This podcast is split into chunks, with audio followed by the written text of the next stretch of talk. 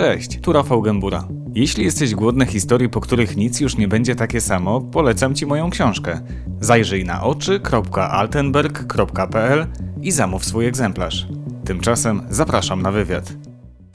Y, Mateusz, trzy lata swojego życia spędziłeś w Zoo Exotica y, w Oklahomie.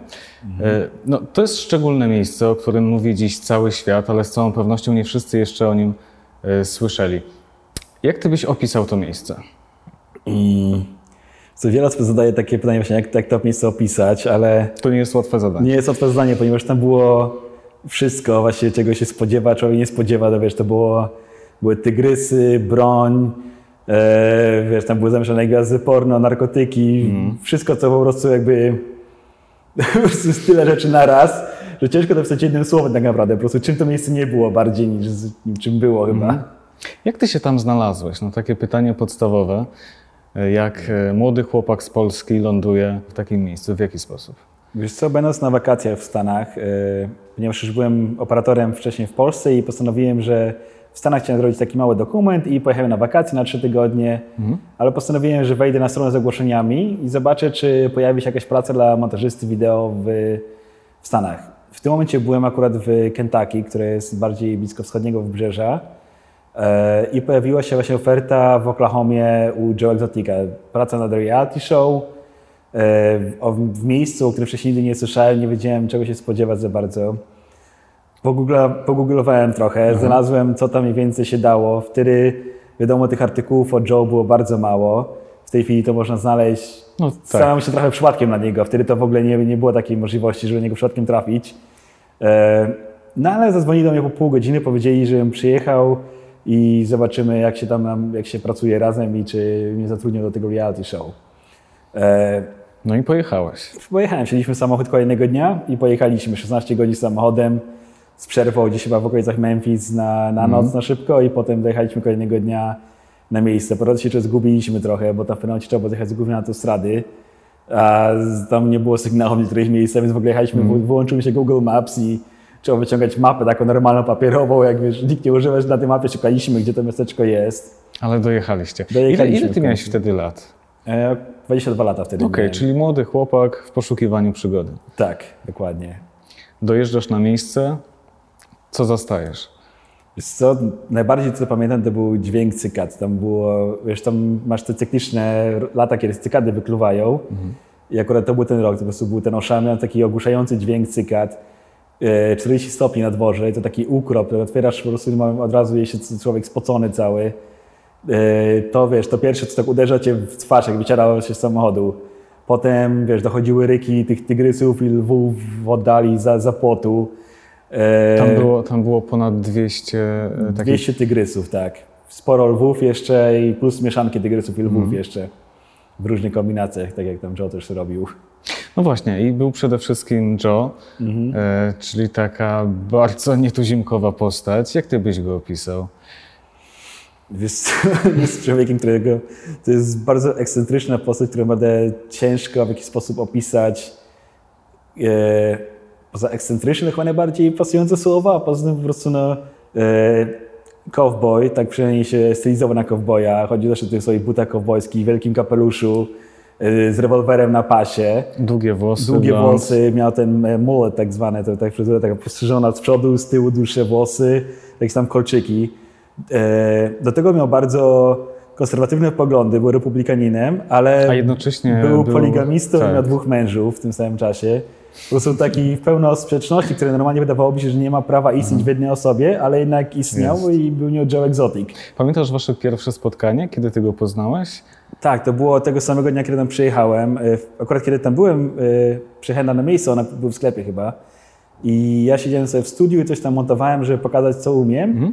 I nagle podszedł Joe, e, przyszedł Joe i to się przedstawił na szybko i nagle odpiął swoją, swój pas, zdjął tą skoburę z rewolwerem, położył mi na stole i poprawiał sobie spodnia. Ja, wiesz, przyjechałem z Polski, nigdy tak blisko broni nie było. To nagle podchodzi, to sobie kładzie sobie rewolwer u mnie na biurku, jak ja próbuję coś montować i coś tam gada. Spytał się na na imię, powiedziałem, że Mateusz, powiedział, że nie ma opcji, że to powtórzył.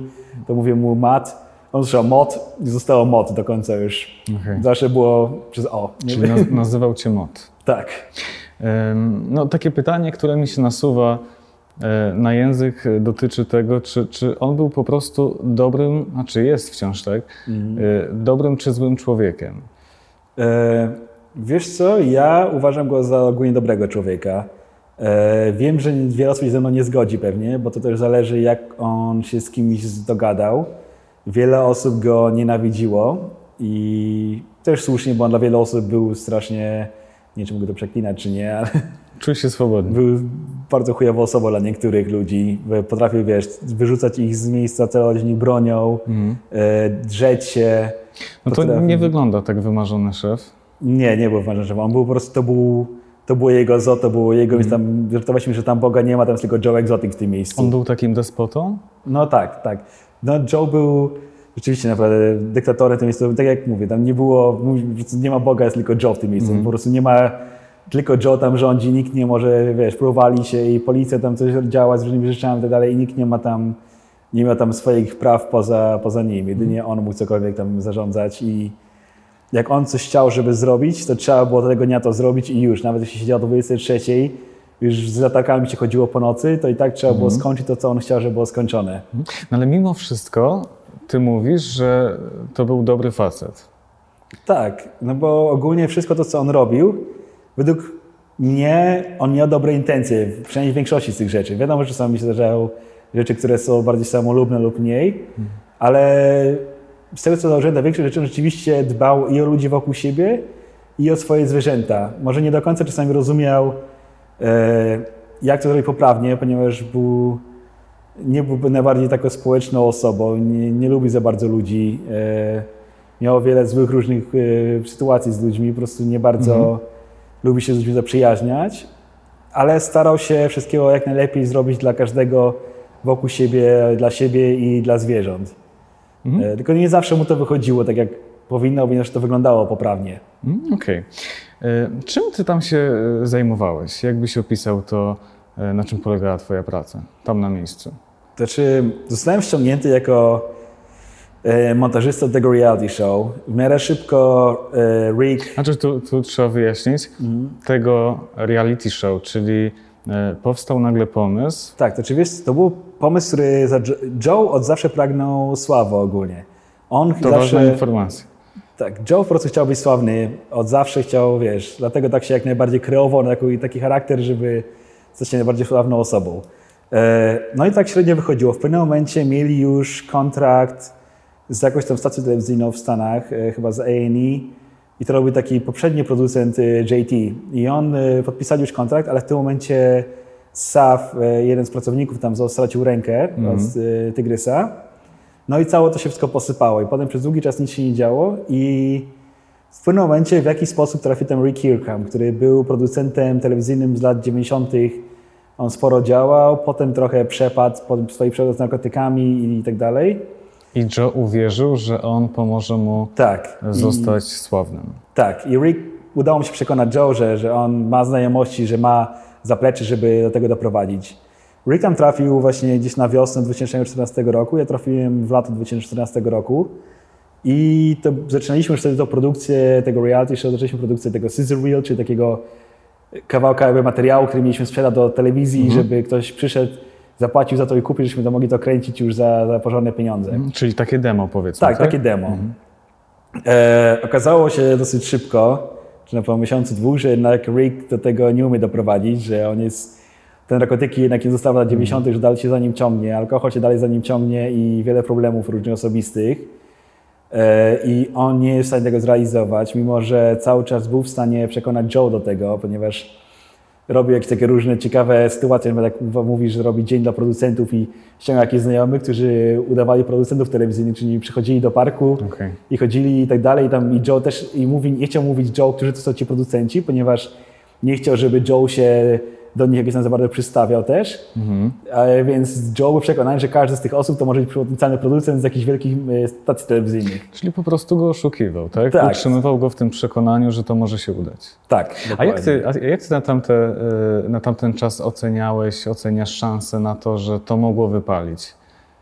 E, wiesz To miało rację bytu, czy kompletnie Na początku wierzyłem, że naprawdę to, to mogłoby coś z tego wyjść, ponieważ no, było tam wszystkie elementy, które często w telewizji. Były, wiesz, były dramaty, były te rozwody, jak y, Joe, mąż odszedł z kobietą z sklepiku z pamiątkami nagle. Jego mąż... Czy, czyli, czyli pierwszy mąż... e, Je, znaczy nie pierwszy, pierwszy umarł, drugi okazał się pedofilem, a to był trzeci, Trzeci, jego mąż już, okej. tak.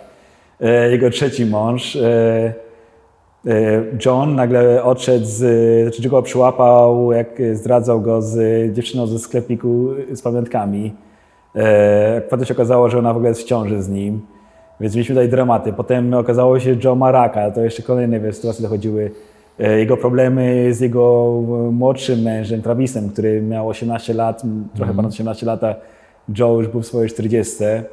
I ta, wiesz, te no tak, relacje historii, między nimi. historii była cała masa. Tak, plus oczywiście cała ta sprawa ze zwierzętami dookoła, te tygrysy, te wszystkie przeprowadzki. Były takie momenty, że zamknęło się zoo w Luizjanie i nagle trafiło na 30 tygrysów i trzeba było je wiesz, transportować, po klatkach rozłożyć i tak dalej. Wszystko to wiesz, to po prostu cały czas była tam akcja, cały czas coś się działo i mieliśmy tego materiału bardzo, bardzo dużo i to było naprawdę coś, co można by z tego zrobić, ale z drugiej strony baliśmy się, że największym, największym atutem całego było Joe i największym problemem całości był też Joe, który z którego by się nie dało powiedzieć, co ma zrobić. On, on robi tak, jak chciał. Jak jemu ktoś chciał się postawić, to on się denerwował, nie potrafił iść według scenariusza. A wiadomo, że nawet to reality show nie do końca zawsze jest w 100% tak, jak wiadomo, się dzieje. To trzeba wiadomo. troszeczkę naciągać fakty.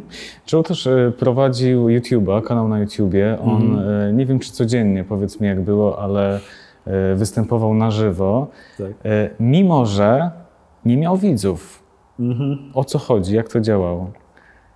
Więc y, w pewnym momencie Joe postanowił, że on chce, to jeszcze było zanim tam trafiłem, on chciał zrobić takie codzienne, e, wiesz, live TV ze swojego studia, gdzie wchodził na około 30 minut i opowiadał, co tam się działo na, e, na terenie parku, gadał jakieś tam bzdury, czasami strzelał z broni jeszcze na żywo i na tym się skupiliśmy w czasie, kiedy pracowaliśmy nad tym reality show w międzyczasie. I rzeczywiście tam oglądało nas może czasami 20-30 osób, raczej nigdy więcej. Mimo, że próbowaliśmy robić co się dało, ale po prostu I co, nie zniechęcało go to? nie. On cały czas przekonywał się, że e, to 20 osób to pokazuje w jakimś tam regionie, tak naprawdę tego ogląda tam kilka tysięcy osób. I tak mu też Rick powiedział ogólnie, wytłumaczył mu to, a Joe mu uwierzył, mimo że my cały czas wiedzieliśmy, że to jest tylko 20 osób to ogląda, to Czy on był przekonany, że ogląda go setki osób cały czas. Czy on jest e, po prostu osobą na tyle naiwną, czy tak bardzo chciał odnieść ten sukces, że, że był w stanie w to uwierzyć? Wiesz co, chyba troszkę oba. Jakby ta jego chęć osiągnięcia sukcesu czyniła go tak naiwnym, że można było nim łatwo manipulować i że mu się oferowało sławę. Okej. No ważną postacią też tam była Carol Baskin, czyli właścicielka innego zoo na Florydzie. Oni się nienawidzili. To właściwe słowo? Tak można było opisać tę E, relację? Wydaje mi się, że nawet za małe. Po prostu Aha. oni byli wrogami numer jeden, którzy walczyli od wszystkich lat 2000. O co poszło, wiadomo? E, tak, zaczęło się od tego, że Joe podróżował po centrach handlowych z tygryskami i pokazywał dzieciom, że mógł się pobawić z moimi tygryskami. Jej się to nie spodobało. E, że wykorzystuje te Tak, zaczęła wysyłać ze wszystkich centrów handlowych informacje o Joe i on zaczął tracić e, miejsce, gdzie mógł się pokazywać z nimi. Okej. Na co on postanowił zmienić e, podejście i użyć jej logo na tej swojej trasie, żeby jej narobić tego złego PR-u. Czyli E, taka zemsta. Tak. Na co oczywiście to już jest nielegalne, ponieważ to wchodzi już o prawa, e, No tak, e, jakieś prawa autorskie. prawa tak. autorskie, dokładnie. Więc ona go pozwała do sądu. Wygrała rozprawę na kilka milionów dolarów za to i od tego czasu się cały czas to wszystko ciągnęło. E, Joe cały czas używał e, najlepszej obrony, jaką sobie wymyślił, czyli po prostu był spłukany i on nic nie ma. I nigdy nic pod, jego imieniem nie było. Wszystko było pod imionami jego mężów, jego e, znajomych, jego tam rady z parku i tak dalej. A ona cały czas przez e, 10, 10 lat, przez dekadę tam walczyła i cały walczyła. czas oblężenie robiła na, na zoo, znajd, próbując znajdywać nowe połączenia, nowych ludzi. Ciągała jego weterynarzy po sądach, ciągała jego znajomych, pracowników, kogokolwiek tylko dorwała po imieniu.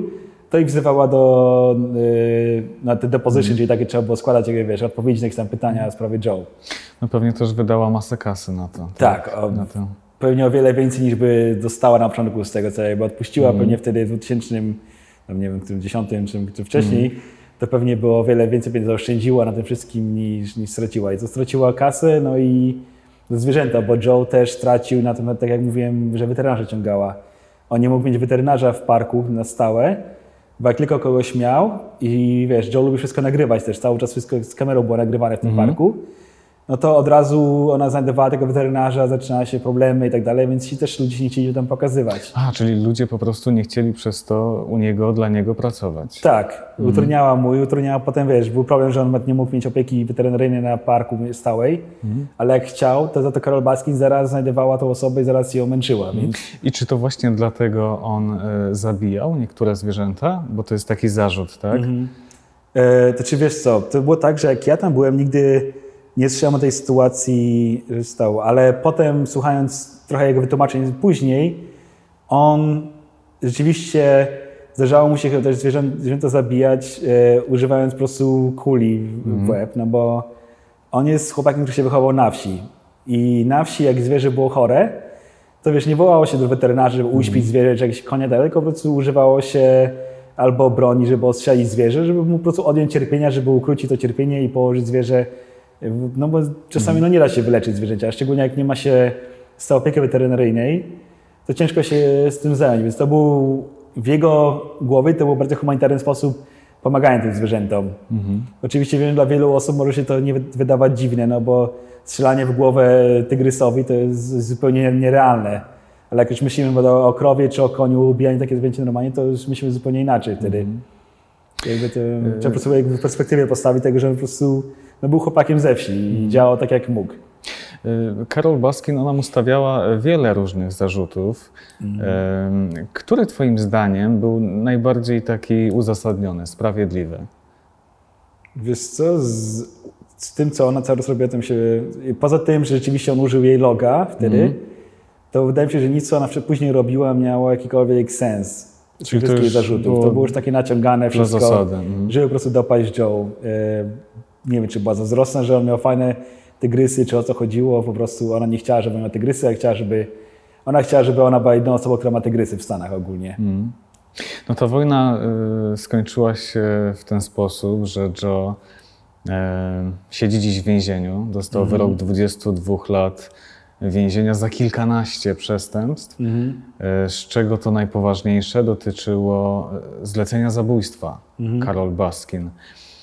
Mm, No, też warto dodać, że e, Joe jak dziesiątki albo setki razy mówił publicznie, zapowiadał, tak, że, że w jakiś sposób dobierze się e, do tyłka Karol Baskin, jakkolwiek to brzmi, ale wiadomo No tak. o co chodzi. Czy ty uważasz, że on mógł faktycznie na poważnie, na poważnie zlecić zabójstwo? Czy, czy nie chcesz w to wierzyć? On powoli zaczynał tracić już rozum pod koniec e, czasu, jak ja tam byłem. E, po utracie Travisa, jego męża, który e, postrzelił się w głowę przypadkiem, e, zaczął powoli wpadać już taką demencję starczą, przynajmniej tak nam się to wydawało, albo Alzheimera, ponieważ też miał to u siebie w rodzinie. I zaczynał się robić coraz bardziej łatwy do manipulowania według mnie, coraz bardziej ludzie do niego do, dochodzili, coraz... On nie był już do końca sobą, zaczął tracić powoli tą całą tą, tą moc, wiesz, działa egzotika, którą miał wcześniej. E, I w tym momencie wydaje mi się, że właśnie wkroczył Jeff Lowe, który udawał jego znajomego. I ja jestem przekonany, że to on mu to włożył do głowy raczej. Nie wydaje mi się, żeby Joe sam takie coś postanowił. Mhm. To jest, to jest e, wyjaśnienie facet, który ostatecznie przejął jego zo. Tak. e, Jeff też się pojawił znikąd. E, Przyszedł nagle z Colorado po rozstaniu się z byłą żoną, przeprowadził się ze swoją nowo 20-letnią żoną, przyjechał ze swoim Ferrari i Hammerem, włożył to do garażu w Wynwood, Oklahoma, miasteczko, które ma 10 tysięcy ludzi, nie ma nawet wiele dróg, to są drogi, które nie są nawet wyasfaltowane. Zamieszkał w baraku na terenie parku i działał jako znajomy Joe, który mu pomagał przekładać jakby majątki różne z Joe na niego, żeby Jeff mógł nimi zarządzać, żeby to wszystko nie było pod imieniem y, Joe. I w pewnym momencie, jak on zebrał wszystkie już podpisy potrzebne, żeby przejąć tą ziemię, zwierzęta, licencję, po prostu wykopał Joe z parku i zburzył jego dom. No smutny finał. E, Mateusz, ty tam e, spędziłeś w sumie e, trzy lata. E, Czy miałeś jakieś e, niebezpieczne sytuacje? E, Bo to, że takie e, się zdarzały, jest jasne. E, Sam Joe został chyba kiedyś e, zaatakowany przez lwicę. Tak. Nie wiem, czy dobrze E, pamiętam. przez Tygrysa, co pamiętam. Aha, okej. E, I przez Alagera też. Dwa razy przynajmniej. No właśnie, no Jak nie właśnie. więcej. Jak było w Twoim przypadku? Jak Ty tam funkcjonowałeś? Jak sobie radziłeś Mm. W tej nowej, dzikiej rzeczywistości? Jedną chyba taki najbardziej pamiętliwy, który zawsze wspominam, to było moment, kiedy e, kosili trawę w jednym z dużych wybiegów, bo było tak, że miałeś pełno małych wybiegów, takich klatek i był jeden taki główny, centralny wybieg, gdzie wszystkie te tygrysy wypuszczano, że mogły, znaczy tam wiesz, rotacyjnie, że nie, nie wszystkie naraz, tylko rotacyjnie, że mogły sobie pobiegać po największym terenie. W pewnym momencie mieliśmy około pięciu e, tygrysów, w tym chyba była mieszanka też ligerów i były tajgony, to były też mieszanka, to jest, zależy kto był, czy był e, lew czy, czy lwica jako e, rodzic. I to było mieszane z tygrysem, też z tygrysicą albo z tygrysem. To jest normalne, że się miesza te gatunki? E, Joe tak robi, bo uważał, że jak wymiesza je odpowiednio dużo razy, to stworzy tygrysa żabozębnego. Tego, który wyginął w prehistorii, tak? Tak, uważał, że jak się połączy wszystkie te duże koty w pewnym momencie, to się stworzy z powrotem tygrysa żabozębnego. Okej. To była jego teoria. No dobrze, ale opowiadaj dalej. Ale wracając do dalej, tak. e, bardziej faktów, faktów niż jego historii. E, w pewnym momencie nagrywałem, jak oni kosili trawę, ponieważ tak jak mówiłem, w tych wybiegach nawet nie, nie zamykali tych tygrysów, tylko stawiali, że on tam biegał, a ci jeździli na tych kosiarkach, takich wiesz, traktorkach i kosili tą trawę. No i tygrysy, tak samo jak koty domowe, nie lubią jak jest głośnych dźwięków, ale się trzymają tego z daleka. O, ciekawe. I Ja sobie stałem przy płocie z kamerą, nagrywałem, co tam się działo, próbowałem jak to, tylko że wiesz, wiadomo, wchodzi zaraz ten płot w kamerę, blokuje się obiektyw, więc pytałem się Erika, e, czy mogę wejść do środka i zostać koło niego, żeby móc trochę nagrać bez tych krat. No powiedział, że wiesz, nie ma problemu, otworzę ci klatkę, możesz wejść z nami. E, ja będę stał koło ciebie, jakby który się na ciebie tam sadził, to go przytrzymam, żebyś mógł odejść. No i wszedłem do środka, biorę kamerę, zacząłem sobie nagrywać, wiesz, jest fajnie, wszystko zasłoniłem sobie twarz kamerą, nic nie widzę. I zdejmuję kamerę w dół i patrzę, tutaj przede mną stoi tygrys, patrzył się prosto w oczy, a Erik był na drugim końcu klatki. E, no i pierwsze co to pomyślałem, wiesz, no, coś muszę tego tygrysa przytrzymać na odległość, i tak sobie do niego podchodzi, powoli tak wymachał, tak łapał, że zaczepić o mnie troszkę. To położyłem mu rękę na, na czole. Tygrys próbował tak, wiesz, tylko tą ręką prowadził i spycha tą łap, łapał z moją rękę od, z siły jeszcze, tak mam, Erik, chodź, weź tego tygrysa z sobą, bo mnie zaraz zje. No i w końcu on podszedł, tam go troszkę, wiesz, on zaczął chodzić z takim e, kikiem bambusowym, tego nie używał do tego, żeby jej bić, tylko tam, wiesz, uderzał w ziemię, coś, że zrobi tego hałasu. Hałas. I ten tygrys trochę się odsunął, on go tam, wiesz, złapał trochę za głowę, odsunął, ja sobie wyszedłem ze klatki, ale już tym momencie, to pewnie trwało kilka sekund, ale ja już myślałem, że to już jest ten koniec, już tak myślałem, no fajnie, teraz będę, wiesz, nawet się z rodzicami No nie tak, pożegnam, tak. zginę tutaj w klatce, zdejmie tygrys, jak oni koszą trawę. Skończyło się e, na szczęście dobrze dla Tak, Ciebie, ale tutaj jestem jeszcze. ale tak, ale emocje musiały być niesamowite. Mhm. E, powiedz mi jeszcze, co sprawiało, że Ty e, no jednak tam zostawałeś, że chciałeś tam być? Czy, czy to być może były kwestie finansowe, czy, czy jednak być może chodziło o coś innego? Być może jakoś to miejsce Cię e, trzymało. Ty na samym początku chyba dostałeś nawet taką poradę, e, uciekaj z tego miejsca, bo ono Cię pochłonie. E, Czy, czy faktycznie tak było? Czy, czy... Właśnie chyba mnie to miejsce powoli pochłonęło. To, wiesz, to po prostu taka telewizja na żywo, nawet jak wiesz, to co tam było, co się chodziło codziennie do pracy, codziennie coś innego działo. Po prostu ciężko było odejść i potem, nie, wi- wiesz, poszedłem na jeden dzień wolny, wracałem i tyle się stało w ciągu jednego dnia. Na przykład y, za każdym razem, jak miałem dzień wolny, to przyjeżdżał y, Szak, y, ten koszykarz. Nie wiem, czy kojarzysz. Nie Y, kojarzę. To jest Shaquille O'Neal. A, kojarzę. No, to on przyjeżdżał akurat w dni, kiedy ja miałem wolny, mi to omijało zawsze. Jednego dnia miałem wolne, to nagle tornado prawie uderzyło w park i po prostu wiesz, cały czas tyle się tam działo, że ciężko było odejść, bo chciało się wiedzieć, co będzie w tym kolejnym odcinku kolejnego dnia. Mimo, że nikt, wiesz, to było nasze prywatne show, które my oglądaliśmy na co dzień i było przerażające momentami, a z drugiej strony cały czas się ciągnęło, żeby zobaczyć, co będzie kolejnego dnia, co się znowu stanie, co Joe wymyśli, albo co, co przyniesie to miejsce. No tak, to w jakiś sposób e, uzależnia.